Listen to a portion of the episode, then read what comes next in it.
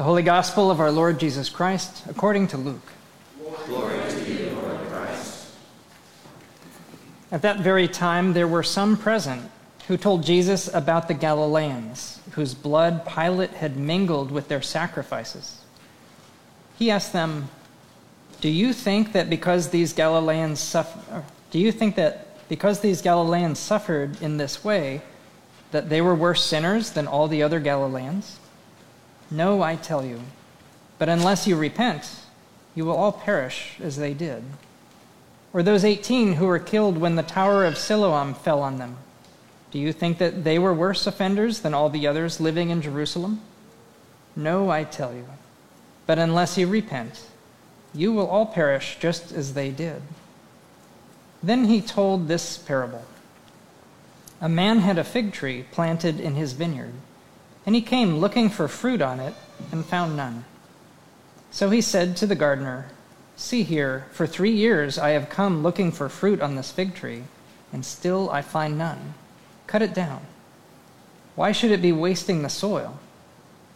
He replied, Sir, let it alone for one more year, until I dig around it and put manure on it.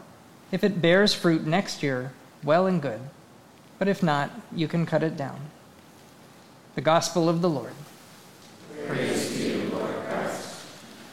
In the name of the true and living God, Amen. Please be seated.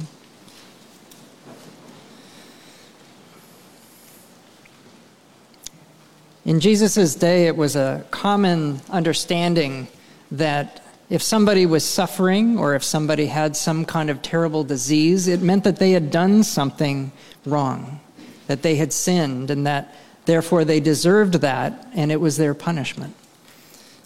And we still have a form of this today. We still have the sense that when good things happen, it's a reward, or if something not good happens, it's some, uh, some punishment for something we maybe did.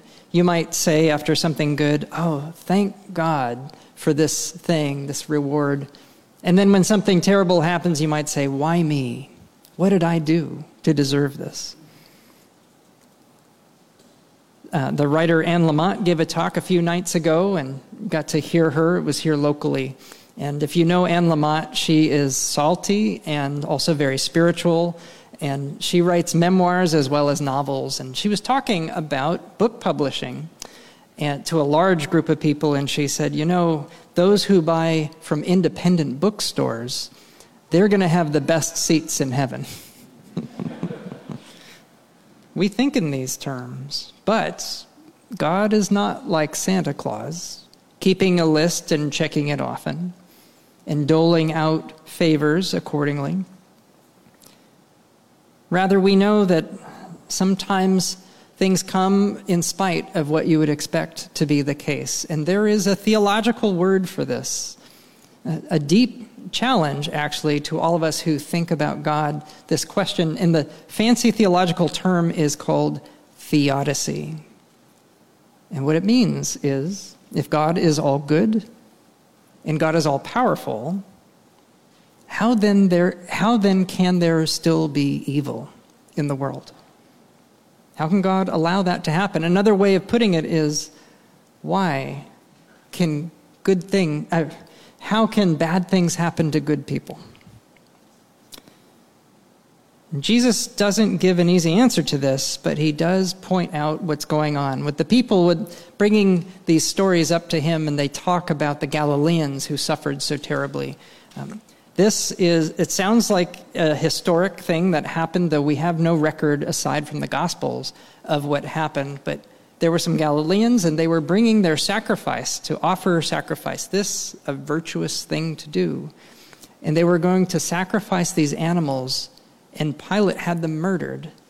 And their blood ended up being mingled with the animals that they were going to sacrifice. A shameful and a horrible way to die. And Jesus says, Did they sin worse than other Galileans? Then he brings up the other incident where a tower was being built, and the people building it had the tower collapse on top of them, and 18 died.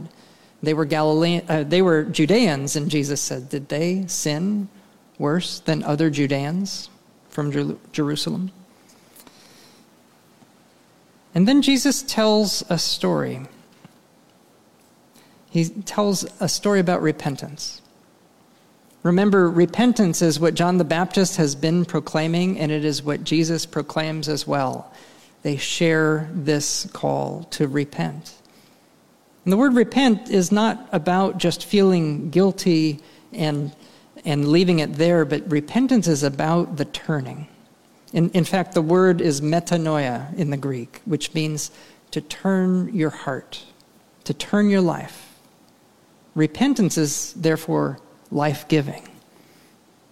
And so, this story about repentance is about a fig tree. The fig tree has been nurtured for three years, but the owner of the vineyard comes and sees that it still hasn't borne any fruit at all. And the owner of the vineyard says, It's time for this tree to be cut down because it's wasting resources. It's not making good use of this good soil where it's planted. But the gardener stops and says, No, let it alone. Give it a little more time. I will nurture it. I will give it the nourishment that it needs, and we'll see what happens.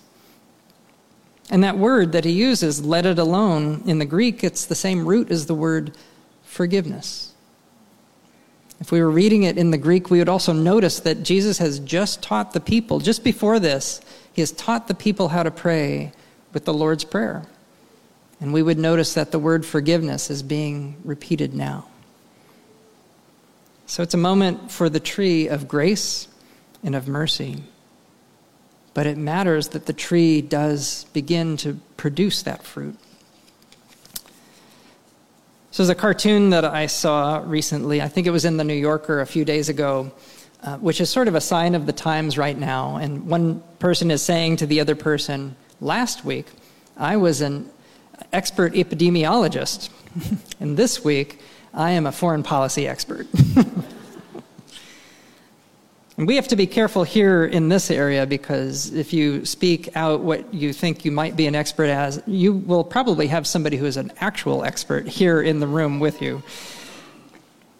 But I think we can say, looking at what is happening right now, rarely have we seen something that is such a clear violation and such a wrong as the invasion of Ukraine right now.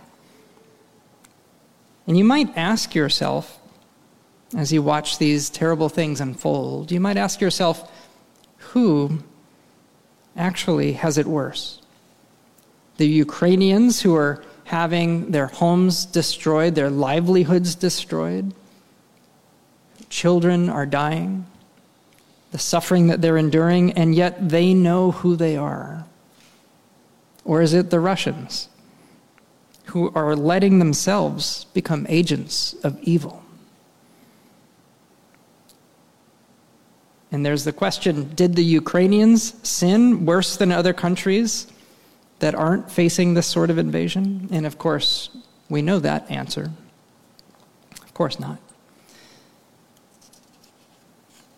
When I was in college, I joined a choral group. And we actually sang music from uh, the Slavic traditions. We sang much of our music in Church Slavonic because it came from the Russian Orthodox Church. We also sang folk music. We sang songs in Ukrainian, in Georgian, in Bulgarian. And uh, I, I, will confess, it, it, was an unusual group, and I didn't join it for virtuous reasons, but I felt it was the only group I could get into. Probably true. But it was a mind opening and a heart opening experience for us to be singing this kind of music. And interest, interestingly, half of what we sang was religious, but it wasn't a religious organization. It was a spiritual experience for all of us who were singing. But the reason we sang the songs from the church, the hymns from the church, was that they were not allowed to be sung back in the homeland, in the Soviet Union, for many, many years.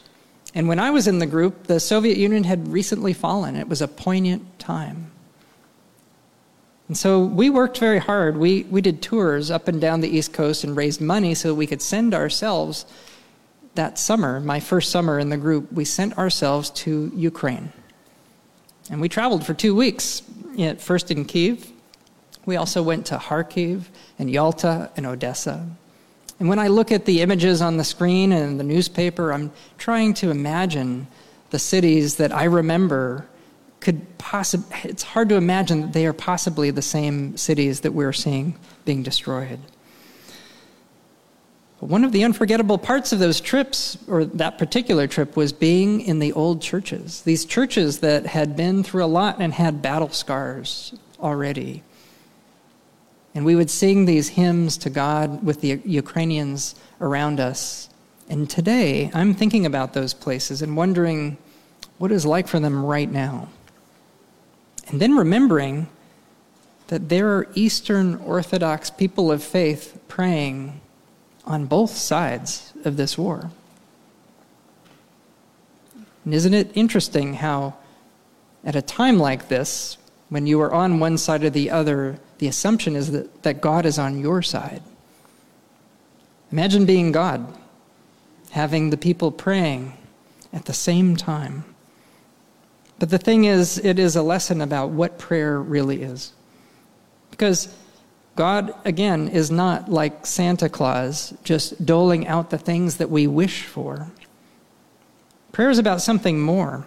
Prayer is not about convincing God to give you what you think you want, nor is prayer about trying to charm God into being on your side. Truly, what prayer is, is a means for us to get onto God's side. It's been said prayer doesn't change God, it changes us. It helps us turn.